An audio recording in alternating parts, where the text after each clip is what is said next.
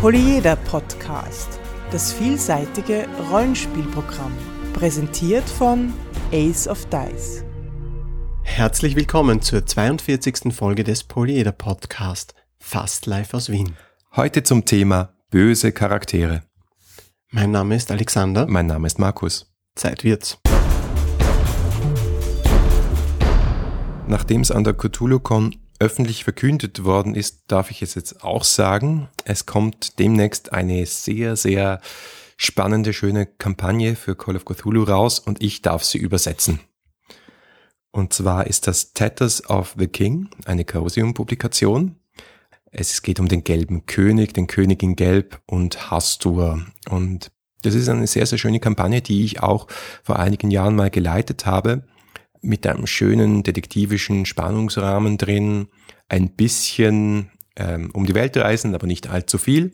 Und sie ist angenehm nicht palpig. Insofern ein super Job. Äh, es wird noch viel zu tun geben, aber ich habe noch Zeit bis nächstes Jahr, weil sie wird erst übernächstes Jahr dann rauskommen. Tatters of the King, wie das auf Deutsch heißen wird, weiß ich noch nicht. Ich finde den Titel unglaublich schwer zu übersetzen. Vielleicht habt ihr Tipps, dann bitte einfach in die Kommentare schreiben. Dieser Podcast ist Mitglied bei analogspieler.de, der Portalseite für alle Podcasts rund ums nicht elektronische Spielen. Als wir angefangen haben zum Rollenspielen mit DSA, dann hießen die Charaktere Helden. Ja, sie waren es nicht immer, aber sie hießen. ja. Sie waren Helden, ich glaube auch durch die Grundannahme, dass grundsätzlich diese Rollenspielfiguren gut sind und für das Gute kämpfen irgendwie war es ja in den 80ern überhaupt so, dass alle Helden strahlend waren, ne? auch im Film und so. Also so die, die, die, die großen dunklen Figuren gab es damals ja. Hm. Darth Vader mal ausgenommen, gab es ja eigentlich nicht so wirklich viele. Ja, gut, das war ja ein Bösewicht. Bösewichte gab es natürlich auch, aber der Held der Geschichte, der war gut. Ich glaube, das kann man schon so sagen. Vor allem für das, das kann, ja. fantastische Genre, wo mhm. ja denken wir zurück an unsere High Fantasy, Low Fantasy Folge, meistens das gut-böse Schema relativ klar ist mhm. und der Held steht auf der guten Seite, klar, oder? Mittlerweile hat sich das alles ein bisschen gewandelt. Vieles ist im Graubereich gelandet. Wir haben es mit Anti-Helden zu tun im weitesten Sinne. Und es stellt sich schon die Frage, ob das ein bisschen eine Zeitgeistgeschichte ist.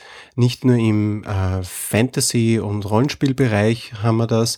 Äh, es ist auch im, im, im, im Genre Film, wenn man sich zum Beispiel die Wandlung von James Bond anschaut, vom, vom ähm, erhabenen Gentleman-Agenten zum raubeinigen Actionhelden, aber auch TV-Serien Game of Thrones können, braucht man nur hernehmen und schauen, wer ist da wirklich noch ein Held, der nur gut ist. Von Banshee und Spartacus und solchen Serien möchte ich da erst gar nicht reden.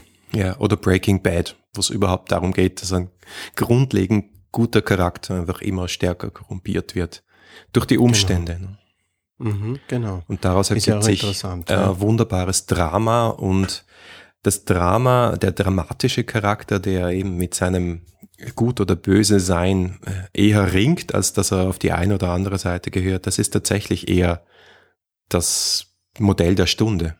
Wir haben uns jetzt die Frage gestellt, was macht böse Charakteren böse, was macht böse Kampagnen böse, was ist daran interessant und was ist daran auch vielleicht problematisch und haben uns einmal überlegt, welche Aspekte sind uns so eingefallen. Wir haben uns ein bisschen brainstormt zum Thema, was ist eigentlich böse im Rollenspiel. Und mm, böse im, im weiteren Sinne sind uns eingefallen, zum Beispiel übertriebene Brutalität und vor allem unnötige Brutalität. Ja, genau. Oder, oder, oder Rücksichtslosigkeit auch im, im, im weitesten Sinne, nicht? Dieses Über Leichen gehen. Und äh, damit einher geht oft so eine Verachtung für die Mitmenschen, so menschenverachtendes Handeln. Wobei da ein, ein, ein wesentlicher Punkt ist, wie ist denn das, wie ist das Setting denn aufbereitet? Gibt, sind die Gegner individualisiert? Haben die, tragen die alle Masken? Haben die alle ein Gesicht und einen Namen? Das macht viel aus irgendwie. Ne? Wenn ich in eine Menge von Gegnern hineinfeuere, äh, und das sind äh, Stormtrooper sozusagen, die haben ja offensichtlich nicht umsonst alle Helme auf und man weiß gar nicht, wer da drunter steckt. Oder sind das Leute mit Gesicht? Macht einen totalen Unterschied irgendwie, finde ja, ich vom Gefühl ja. her. Man kann nicht nur die Fakten anschauen, ja, wenn man sich irgendwie den Bodycount von manchen Rollenspielrunden anschaut auf Seiten der NSC und dann denkt, ah, hallo, das ist aber eine ziemlich böse Gruppe Man muss den Kontext anschauen. Ne? Möglicherweise Ja, haben genau. sie sich verteidigt, möglicherweise ähm, gab es widrige Umstände. Äh, solange man nicht wirklich willfährig um sich schießt und vollkommen wahllos tötet, ähm, würden das die meisten Rollenspieler wahrscheinlich noch nicht als böse Kampagne oder böse Char Charaktergruppe äh, werten. So ist es. Und ähm, ich glaube, es kommt auch nicht von ungefähr, dass in Rollenspielen noch immer das überwiegende Credo das ist, dass man gegen Monster kämpft und nicht gegen Wachen oder Soldaten und dergleichen. Also man spielt natürlich auch, aber nicht nur quasi Krieg äh, gegen andere Völker oder sowas, sondern es ist gerade auch in, äh, je higher sozusagen die Fantasy ist, desto mehr Monster sind Mhm. da auch involviert. Ja, genau. Wobei es das natürlich extrem auf die Gruppe ankommt, wo die Grenze ist. Und ich glaube, das ist auch so etwas, worüber wir sprechen müssen, nicht? Wo, wo ist die Grenze zu etwas Bösen, was noch äh, zugelassen wird als Tat oder etwas, wo einfach dann auch aus moralischer Sicht der Spielergruppe, der Spieler selbst, das einfach keinen Platz hat im Spiel. Und da ist manchmal, also zum Beispiel beim Thema Folter, was ja komischerweise immer wieder vorkommt beim Rollenspiel, da ist auch so eine Diskussion, da immer wieder kommt. Ist das, ist das ein legitimes Mittel äh, oder ist es eigentlich pervers, dass man so etwas Schreckliches, was ja leider tatsächlich noch existiert auf der Welt, wenn auch zum Glück immer weniger, im Spiel hineinnimmt? Ja, weil es ist, also ich glaube, man ist sich relativ einig oder die meisten Gruppen werden sich einig sein, dass zum Beispiel Gewalt gegen Kinder und Vergewaltigung und solche Sachen, dass das im Rollenspiel keinen, keinen Platz haben sollte. Und ähm, Folter zum Beispiel, das ist schon so grenzwertig und trotzdem passiert es aber immer wieder. Also ich, ich, ich, ich glaube mal, äh, doch für einen veritablen Anteil an, an Rollenspielrunden zu sprechen, wo es einfach passiert, dass ein Gegner in die Hände der Char- Charaktere fällt, der Informationen hat, die für das Gelingen der Mission wichtig sind. Wie viele äh, Leute sind dort, wie viele fallen, wie viel, wer sitzt im Schloss, wo sind die Gefangenen untergebracht, was auch immer. Und sich dann die Frage stellt, wie bekommt man die Information aus dem raus? Da werden dann die sogenannt guten Helden dann meistens doch ein bisschen schwammig in ihren moralischen Mhm. Vorstellungen. So ist es. Mir ist übrigens eingefallen, wie wir das auch diskutiert haben, äh, dass eigentlich das System einen sehr starken Einfluss auf solche Situationen hat. Gerade das, diese, diese Situation des gefangen genommenen Charakters, den, der dann unter Umständen durch Androhung von Folter oder hoffentlich nicht tatsächlicher Folter dazu gebracht wird zu reden. Das ist ja eine Frage, wie die K.O.-Regeln ausgebaut sind. Wie leicht gehen äh, NSCs äh, bewusstlos oder sterben die eher im Kampf? Ähm, wie ist das gelöst? Ja? Äh, die andere Geschichte ist äh, Menschenopfer. Kann man mit fremden Lebenspunkten zaubern im System? Wenn das, Sys- also das System hat einfach auch so ein bisschen einige Stellschrauben, mit denen es solche Dinge ermöglicht oder ausschließt. Ist mir nur so aufgefallen. Ja, genau. Und wenn du natürlich Horror-Rollenspiel betreibst, dann kommen diese Themen sehr, sehr häufig ins Spiel. Weil du bekämpfst etwas, aber es ist immer die Gefahr, dass du auch zu dem wirst, was du bekämpfst. Aber jetzt sind wir schon beim Thema, nicht? Also, Genau. wann musst du dann dem äh, Spieler sagen, Entschuldige, aber dein Alignment ist ab morgen böse, evil. Ja, ja. Oder Ja, diese Alignments werden ja oft geprügelt, weil sie zu vereinfachend sind. Ich finde sie gar nicht so schlecht als Orientierungshilfe, aber ich glaube, das Wichtige ist, dass man sie nicht als, als Ding nimmt, das auf dem Charakterdokument steht, sondern dass die Gesinnung des Charakters oder ob er böse ist, das muss sich aus seinen Taten ergeben. ja, Das muss wirklich Rückhalt haben bei dem, was er tut. Und es ist anders als bei anderen Alignments, habe ich das Gefühl, gerade auch ein böser Charakter muss tatsächlich böse sein und nicht nur böse gespielt werden, weil sonst kommt das irgendwie nicht richtig an, der wirkt lächerlich. Ja? Also eine, das ist so die, die alte Geschichte. Eine Drohung ist nur ernstzunehmend, wenn der Wille, sie wahrzumachen, im Hintergrund steht. Und das merkt man natürlich auch beim, beim, beim Spielen böser Charaktere dann noch relativ schnell. Ja, das gilt insbesondere dann, wenn man diesen Charakter als bösen Charakter schon erschafft und möglicherweise auch eine ganze Gruppe hat, die eher auf der bösen Seite steht. Darüber wo- wollen wir ja auch sprechen. Also das nützt nichts, wenn es nur am Blatt steht und nicht ins Spiel hineingebracht wird, so wie vieles, was am Charakterblatt steht. Ne? Das hat nur dann Relevanz, wenn es auch ins Spiel kommt. Und was, was genau macht jetzt das Böse aus? Also ist es das Verstoßen gegen Gesetze oder gesellschaftliche Normen oder beides? Kann man das so sagen? Ja, also ich glaube, das ist immer in Relation zu einer gewissen Moralvorstellungen und gewissen gesellschaftlichen Normen, die auch in der Spielwelt definiert sind.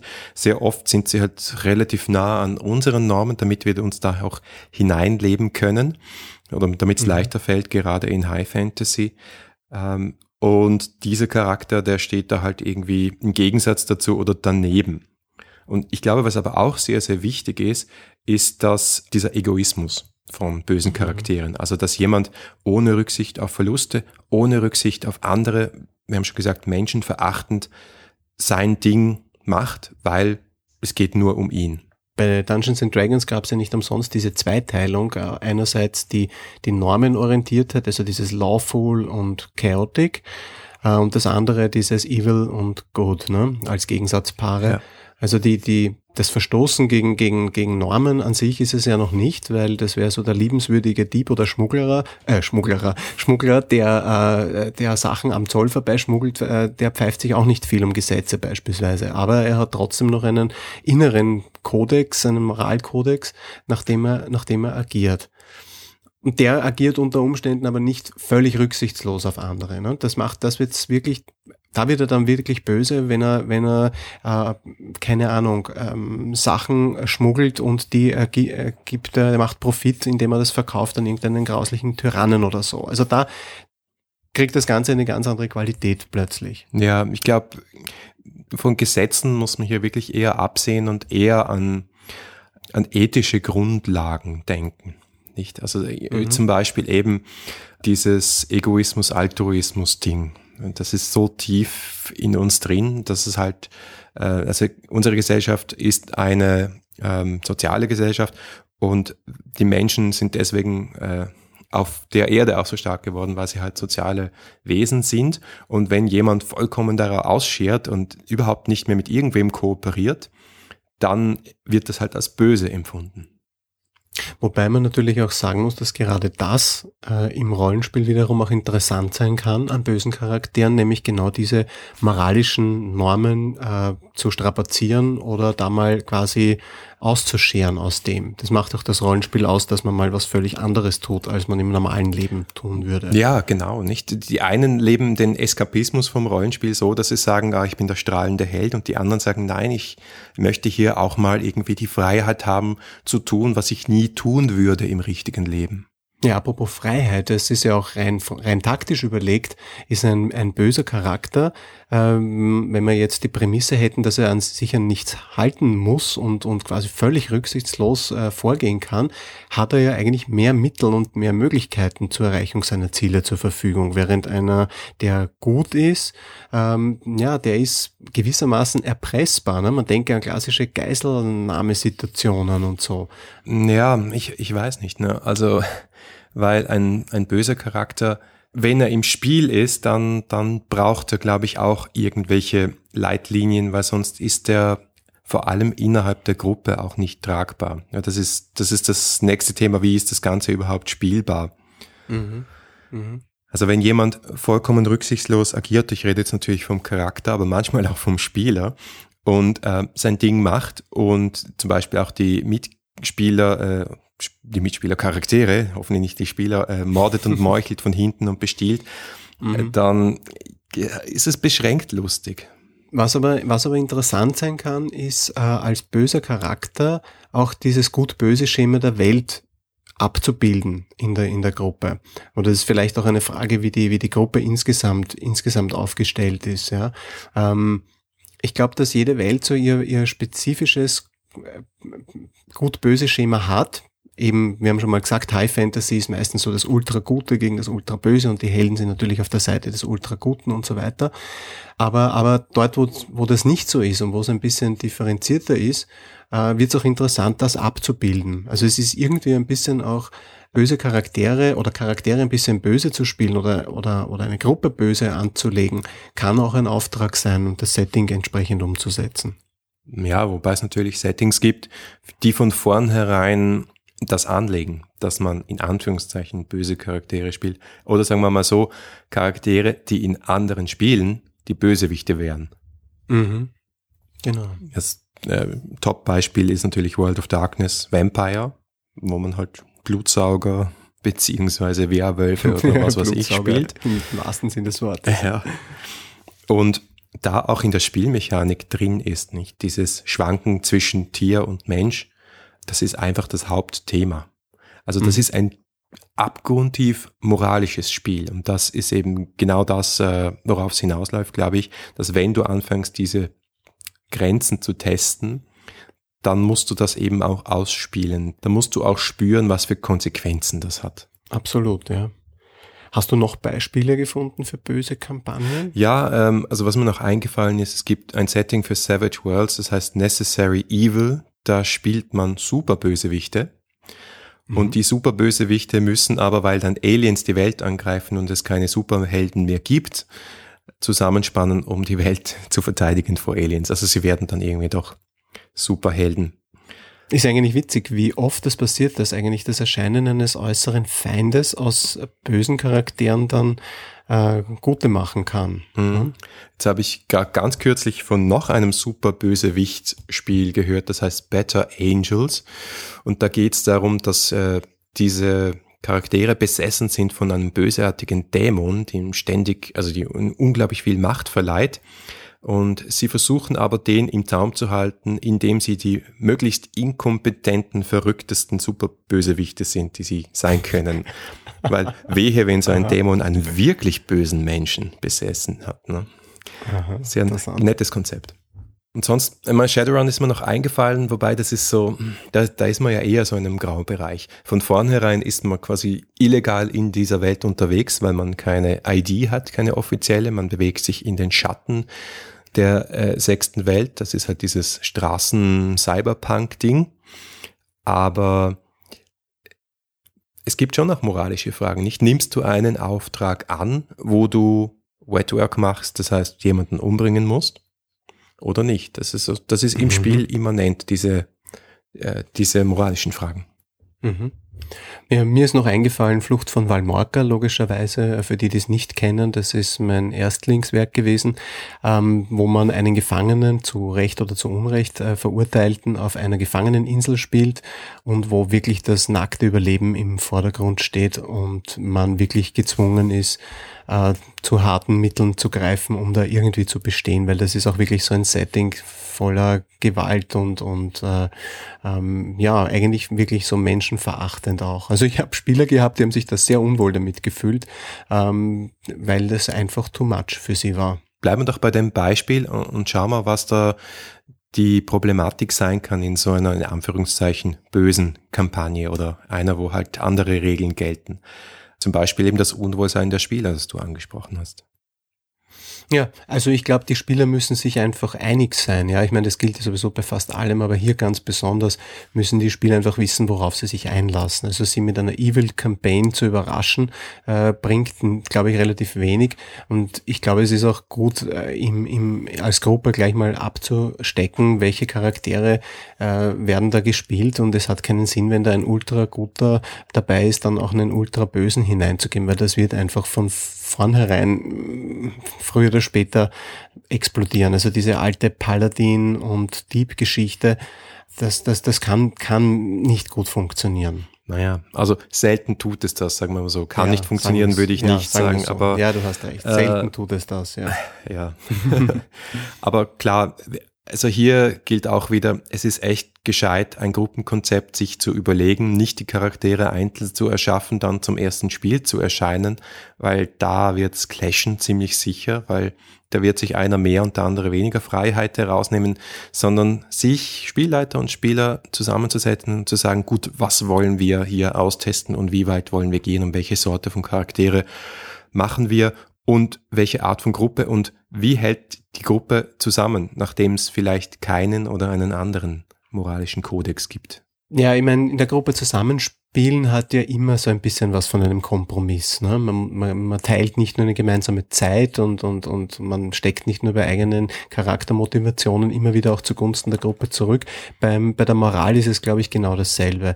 Also man, es muss halt jeder ein bisschen was hergeben, damit alle irgendwie ihre Moral oder ihr, ihre, ihr Alignment unterbringen können im Spiel.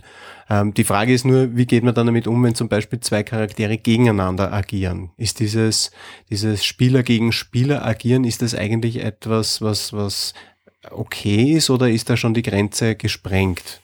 für die meisten Gruppen. Wie siehst du das, Markus? Naja, das hängt extrem vom Spiel ab. Wenn man zum Beispiel ähm, Story Games anschaut, also im Extremfall äh, Fiasco, da ist einfach der Spieler gegen Spieler Konflikt ist das, was das die Handlung antreibt. Da gibt's aber das gemeinsame, sozusagen auf der Metaebene, dass man sagt, ja, es geht uns aber darum, gemeinsam eine coole Geschichte zu konstruieren. Ob dein Charakter dann in Akt 2 stirbt oder nicht, ist nicht so wichtig. Das ist ein bisschen. Die sterben doch sowieso Konzept. alle in Akt 2, oder? nicht zwingend, manchmal werden sie auch nur verkrüppelt. ähm, äh, also das heißt, äh, manche, bei manchen Spielen ist das drin und bei, bei manchen äh, Welten sind auch so moralische Konflikte beziehungsweise innere Konflikte irgendwie so angelegt, dass man sowas super ausspielen kann. Nur trotzdem gilt das, was du gesagt hast, auch. Man muss immer wieder auch Kompromisse machen und sagen, es ist eine gemeinsame Geschichte. An dem Punkt, wo jeder einzelne Spieler seine Geschichte spielt und ich muss als Spielleiter dann zwischen denen jonglieren und schauen, dass sie irgendwas Gemeinsames haben, ist es für mich dann irgendwo nicht mehr Rollenspiel. Mhm, ja, absolut. Ich glaube, es hängt auch wirklich auch davon ab, ist es ein One-Shot oder ist es eine Langzeitkampagne, wo alle miteinander quasi noch ein großen, äh, großes Stück des Weges gehen wollen, Schrägstrich müssen, Schrägstrich sollen. Also das macht, glaube ich, auch einen, einen Unterschied. Wir haben, wir haben beim, beim, beim äh, Brainstormen zu dem Thema noch eine interessante Sache gefunden, äh, sozusagen ein, ein, ein, eine Erkenntnis, wie man beim Spielen von bösen Charakteren sozusagen sich nicht völlig verlieren kann. Also wir haben eigentlich festgestellt, dass auch böse Charaktere brauchen einfach irgendeine Art von Kodex oder eine Art von Leitlinie, an die sie sich halten. Ja. Die, die sie in irgendeiner Weise berechenbar oder, oder auch regulierbar macht für alle Beteiligten. Es ist dieses Honor Among Thieves oder den Mafia-Ehrenkodex oder schauen wir uns die ganzen Clans von den Vampiren an. Irgendwie ist da immer was da, was die äh, Leute im Zaum hält. Mhm, genau. Ich glaube, das ist auch irgendwo aus der Realität gegriffen, weil äh, es gibt wohl keine strikteren, ich will nicht sagen ethischen, aber äh, Gesetze und Richtlinien als innerhalb eines Mafia-Clans. Zumindest so, wie ich mir das vorstelle. Ja, also ich, ich glaube, das hat durchaus, das hat durchaus etwas, ja. Und im, und im Spiel ist es für den Spieler umso wichtiger auch, dass er, wenn er einen bösen Charakter spielt, dass er irgendetwas hat, an dem er sich anhält, das immer als Leitlinie dient, aber auch irgendwo für den Spielleiter auch irgendwo eine, weil es ist, geht ja auch um, um Berechenbarkeit bis zu einem gewissen Grad. Ja? Wenn man eine schöne Story weben möchte, so ein bisschen ein Gefühl, wie die Charaktere agieren und was sie ausmacht, soll man haben, weil sonst ist er einfach nur so ein Charakter, sonst ist er einfach nur ein Amokläufer der mal zufällig einen Teil des Abenteuers mitläuft, oder? Ja, und das ist halt das Problem, dass es meistens dann vielleicht ein oder zwei gibt in der Gruppe, die so agieren und allen anderen geht das nur auf die Nerven. Ich habe es noch nie anders erlebt. Also wenn einer so ähm, eben halt keine Kompromisse macht und sagt, aber mein Charakter würde und das dann einfach tut, dann gibt's ganz viele Seufzer und erhobene Augenbrauen und so, oh Gott, der schon wieder. das kann ja, sein, genau. das kann es halt nicht sein. Deswegen, äh, gerade bei einer bösen Kampagne brauchst du ein sehr, sehr starkes Gruppenkonzept.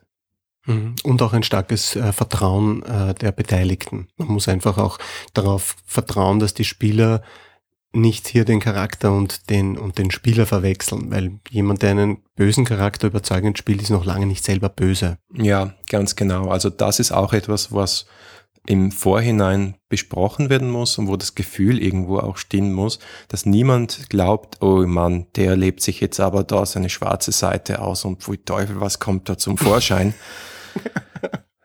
ja, genau. Das Gefühl kenne ich auch. Ja, also es ist jetzt nicht voll, vollkommen abartig, sondern naja. Äh, als als Cthulhu-Spieler ist es vollkommen klar, dass du dieses Gefühl kennst. Überhaupt nicht. ähm, wie wir alle wissen, sind Cthulhu-Spieler die nettesten, liebenswürdigsten Menschen auf der Welt. Nein, aber jetzt im Ernst, und das haben wir ja auch beim Thema Tabu im Detail besprochen, die Gefahr ist da, dass man Spieler und Charakterhandlungen äh, verwechselt und dass irgendwann implizit eine Grenze überschritten wird und es einfach ungut und unheimlich wird.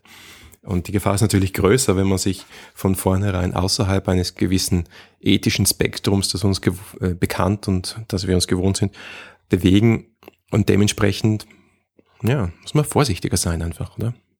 Genau, vorsichtiger sein, aber dafür ist das, was man daraus gewinnen kann, auch sehr lohnend.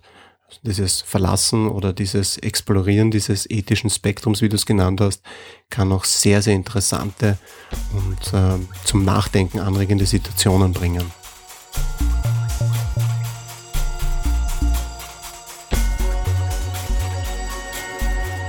Das war die 42. Folge des Polyeder Podcast. In diesem Sinne, don't panic und schickt uns euer Feedback. Danke fürs Zuhören. Bis nächste Woche. Ah, sollte es noch sein müssen.